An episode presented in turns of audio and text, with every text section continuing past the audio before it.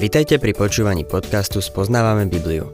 V každej relácii sa venujeme inému biblickému textu a postupne prechádzame celou Bibliou.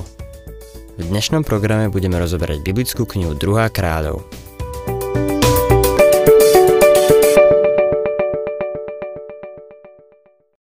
Milí poslucháči, v 18. kapitole 2. kráľov sa dostávame k judskému kráľovi Chyskiovi. Tento odsek má taký význam, že sa uvádza aj v druhej kroník, ako aj v historickej časti Izaiášovho proroctva. V predchádzajúcej relácii sme boli svetkami zavlečenia Severného kráľovstva do asýrského zajatia. Božie slovo uvádza tri dôvody, prečo k tomu došlo. Izraeliti neposlúchali Boha, spochybňovali Boha a pohrdali Bohom. V tom istom období mali v ľudskom kráľovstve úžasného a výnimočného kráľa. Od 18. kapitoly budeme už sledovať len dejiny Južného kráľovstva, lebo Severné kráľovstvo je už mimo scény. Dôvod, prečo v tom istom čase Boh neposlal aj Judsko do zajatia, bol ten, že v Judsku bolo vtedy niekoľko dobrých kráľov, ktorí zohrávali dôležitú úlohu v duchovnom prebudení národa. Jedným z nich bol Chyskia. Vlastne to bol najlepší kráľ po Dávidovi, ktorý vládol v krajine. Druhá kniha kráľov, 18. kapitola, 1. až 3. verš. V treťom roku vlády izraelského kráľa Hošeu, Elovho syna, sa stal kráľom Chyskia, syn Acháza, judského kráľa. Mal 25 rokov, keď sa stal kráľom a 29 rokov vládol v Jeruzaleme. Jeho matka, Zechariova dcéra, sa volala Abia. Robil to, čo uznáva hospodin za správne, presne podľa vzoru svojho právca Dávida. Chyskiev otec Acház bol veľmi bezbožný kráľ, no mal úžasného syna. To nás vedie k presvedčeniu, že Chyskieva matka bola veľmi dobrá matka a zbožná žena. Volala sa Abia. Čítajme štvrtý verš. Odstránil výšiny, rozmlátil posvetné stĺpy, zoťal posvetný kôl a rozbil bronzového hada, ktorého zotovil Mojžiš. Až dovtedy mu totiž Izraeliti pálili Timian a nazvali ho Nechuštán. Chyskia bol pozoruhodný človek. Viedol svoj ľud k prebudeniu a začal tým, že sa pokúsil odstrániť z krajiny modlárstvo. V tomto verši sa spomína bronzový had, ktorého zotovil Mojžiš na púšti. Čítame o tom v knihe Numery v 21. kapitole. Čo sa stalo s tým hadom, ktorého Mojžiš zotovil? Zachovali ho. Stal sa prirodzeným mementom a mali ho v chráme. Potom jedného dňa ho začali Izraeliti uctievať. Namiesto toho, aby sa naň pozerali vo viere ako ich otcovia, keď boli za trest za vzburu voči Bohu uštipnutí jedovatými hadmi na púšti, začali ho uctievať. Stal sa pre nich kameňom úrazu. Zabudli na jeho skutočný význam. Ten had poukazoval na Krista. V Evaniliu podľa Jána v 3. kapitole 14. a 15. verši čítame A ako Mojžiš vyzdvihol hada na púšti, tak musí byť vyzdvihnutý aj syn človeka, aby každý, kto v neho verí, mal väčší život. Bronzový had predstavoval symbol, ktorý naplnil Kristus. Títo ľudia to otočili a začali uctievať hada na miesto Boha. Keď som sa venoval štúdiu siedmých cirkví v Malej Ázii, všimol som si, že v Pergame uctievali hada. Zdá sa, že Izraeliti robili to isté pálili kadidlo bronzovému hadovi a nazvali ho Nechuštán. Chyskie ho rozbil na marné kúsky. Nastal čas zbaviť sa ho. Môžeme si z toho vziať jedno veľké duchovné ponaučenie. V minulosti Boh konal prostredníctvom istých organizácií, hnutí a pomocou istých metód. Žiaľ, ľudia si nevšimli, že Boh už cez ne nekoná, no odmietli ich opustiť vedel by som vymenovať pol tucta organizácií, o ktorých som presvedčený, že Boh si ich použil a slúžili dôležitému cieľu, no ktoré upadli. Pokračovali ďalej len preto, aby zabezpečili živobytie tým, ktorí v nich pracovali. Stali sa nechuštánom. Stali sa bronzovým hadom, ktorý mal svojho času veľký význam a Boh si ho mocným spôsobom použil. Potom jedného dňa Boh už s nimi skončil. Bol som v cirkevných zboroch, ktoré roky používali tie isté metódy.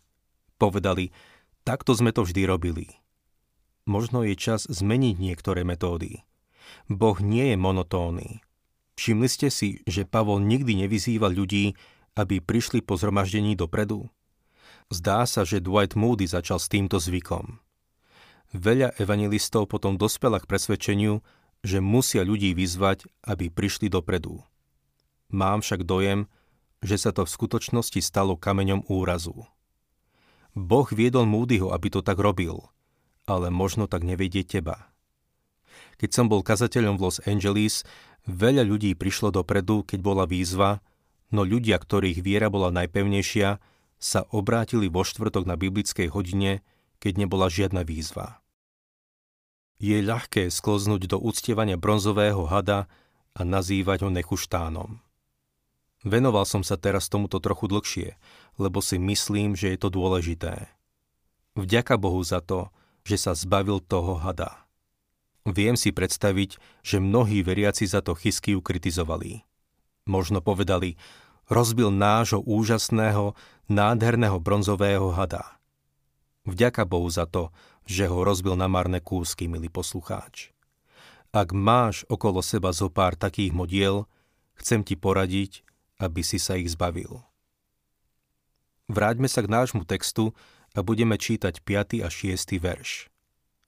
Dúfal v hospodina, Boha Izraela, a nikto spomedzi všetkých ďalších i predošlých judských kráľov sa mu nevyrovnal. Pevne sa pridržiaval hospodina, neodstúpil od neho, ale zachovával prikázania, ktoré dal hospodin Mojžišovi ak sa mu nevyrovnal nikto spomedzi všetkých ďalších i predlošlých kráľov, potom musíme uznať, že musel byť výnimočný. Vyrovnal sa aj Dávidovi. Bol to kráľ, ktorého si Boh použil predivným spôsobom. Preto máme jeho život zaznamenaný v troch knihách starej zmluvy. V druhej kráľov, v druhej kroník a v Izajášovi. Čítame v našom texte 7. až 10. verš. Hospodin bol s ním, takže mal úspech v každom svojom podujatí. Asýrskému kráľovi sa vzoprel a nepodal sa mu. On to bol, kto porazil filištíncov až po Gazu a jej územie vrátane strážnej veže a opevneného mesta. Vo štvrtom roku vlády kráľa Chyskiu, čo je 7. rok vlády izraelského kráľa Hošeu, Elovho syna, vytiahol asýrsky kráľ Šalmaneser proti Samárii a obliahol ju. Po troch rokoch ju dobili. Samária padla v šiestom roku vlády Chyskiu, čo je 9. rok vlády izraelského kráľa Hošeu. Chyskia bol odvážny. Za jeho vlády sa Judsko vzoprelo Asýrii a porazilo filištíncov. V šiestom roku jeho vlády asýrsky kráľ Šalmaneser porazil Samáriu. Severné kráľovstvo bolo porazené – medzi Judskom a Asýriou teraz nebolo nič, ani len ostnatý drôt. Kráľ Chyskia sa ocitol v ťažkej pozícii. 11. a 12. verš Asýrsky kráľ presídlil Izraelitov do Asýrie, do Asýrie a usadil ich v Chalachu, Chabóre, pri rieke Gozán a v méckých mestách. To preto, že neposlúchali svojho boha hospodina, ale porušovali jeho zmluvu a všetko, čo prikázal hospodinov služobník Mojžiš, zanedbávali a nekonali podľa toho. Toto je spätný pohľad na zajatie Izraela. Čítame 13. a 14. verš.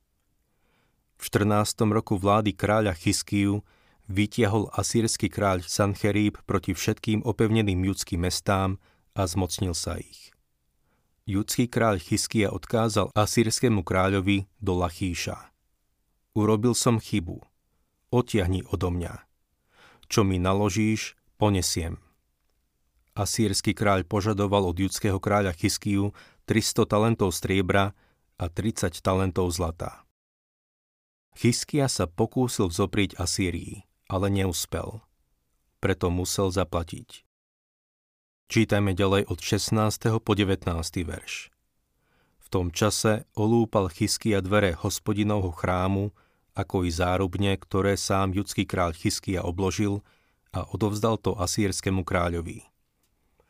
Asýrsky kráľ poslal z Lachíša ku kráľovi Chyskiovi do Jeruzalema hlavného veliteľa, hlavného dvorana a Rabšaka so silným vojskom.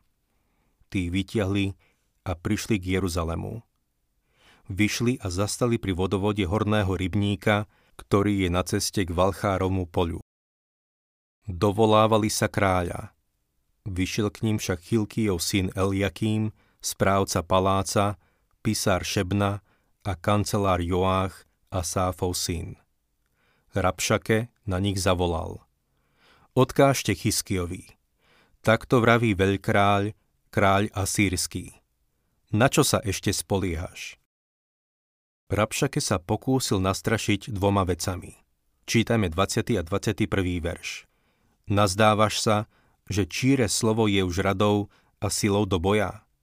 Na koho sa vlastne spolíhaš, že mi kladieš odpor? Istotne sa spolíhaš na Egypt, na tú nalomenú trstinu. Kto sa však o ňu oprie, vnikne mu do dlane a prebodne ju. Taký je faraón, egyptský kráľ ku všetkým, čo sa na neho spoliehajú. Rabšake vedel, že Chyskia očakáva pomoc od Egypta. Vysmieval sa z neho a pripodobnil ho na lomenej trstine, o ktorú keď sa niekto oprie, vnikne mu do dlane a prebudne ju. Inými slovami povedal, žiadna pomoc z Egypta nepríde. Tá druhá vec, ktorú na nich vytiahol, bola táto. 22. verš. Možno si poviete – spoliehame sa na svojho Boha, hospodina. Bol to však práve Chyskia, čo odstránil jeho výšiny a oltáre a nariadil Judsku a Jeruzalemu. Pred týmto oltárom v Jeruzaleme sa budete klaňať. Keď Chyskia odstránil výšiny, Sancherib sa nazdával, že tým odstránil oltáre živého a pravého Boha. Nepochopil, že Chyskia očisťoval krajinu od pohanských oltárov a modiel, a že jeho konanie bolo poslušnosťou a nie znesvetením. Židia mali uctievať Boha len pri jednom oltári, a to v Jeruzaleme. Mohli k nemu pristupovať len prostredníctvom krvavej obete. Sancherib si však myslel, že Chyskia sa zbavil Boha práve vtedy, keď ho najviac potreboval. Čítajme 23. verš. Teraz môžeš s mojim pánom a sírským kráľom uzavrieť stávku. Dám ti 2000 koní, ak si na ne zoženieš jazdcov. Toto bola urážka a silné opovrhnutie judskými vojenskými silami. Prejdime k 26. veršu. Vtedy povedal Eliakým, Chilkijov syn, Šebna a Joách Rabšakovi. Hovor so svojimi služobníkmi radšej po aramejsky, veď tomu rozumieme – Nehovor však s nami po judsky pred ľudom, ktorý je na hradbách. Židia boli zoradení na mestských hradbách Jeruzalema a počuli všetko, čo sa deje. Judskí predstavitelia povedali Hovorte s nami jazykom sírčanov, tomu rozumieme. Rabšake povedal, v žiadnom prípade, toto bude v televízii. Skutočne demoralizoval vojenské jednotky. Verše 28 a 29. Rabšake si zastal a kričal po judsky. Čujte odkaz veľkráľa, kráľa Asýrského. Takto vraví kráľ. Nedajte sa balamutiť chyskiom, pretože vás nemôže vyslobodiť z mojej moci. Rabšake sa obrátil priamo na ľud a vymývali mozgy svojou propagandou. 30. a 32. verš. Nech vo vás Chyskia nevzbudzuje nádej v hospodina tvrdením.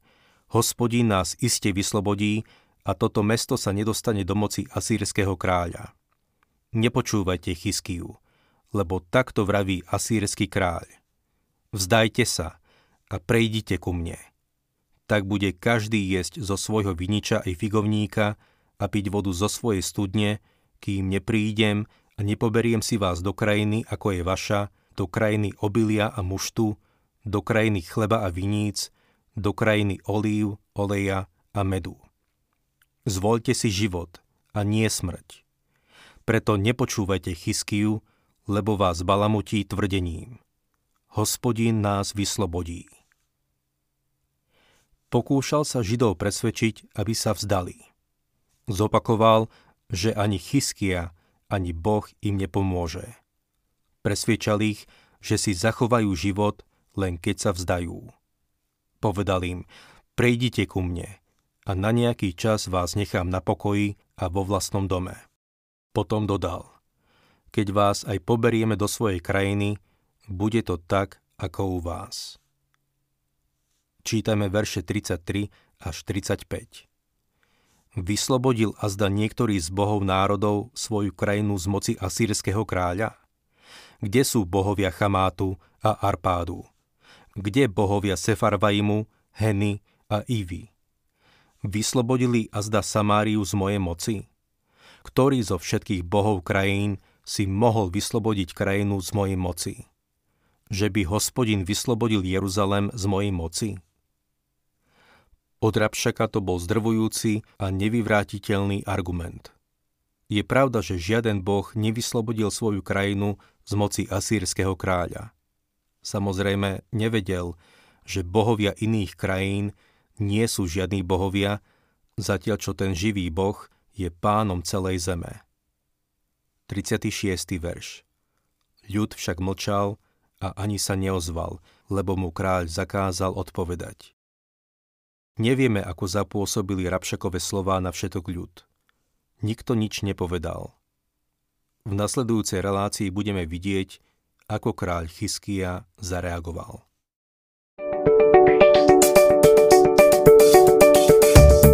Ak sa vám páči program Spoznávame Bibliu, budeme radi, ak ho odporúčite svojim známym a dáte like, alebo nás začnete sledovať na facebookovej stránke Spoznávame Bibliu. A ak vás niečo oslovilo alebo zaujalo, napíšte nám cez Facebook alebo na adresu spoznávame.bibliu zavinač gmail.com.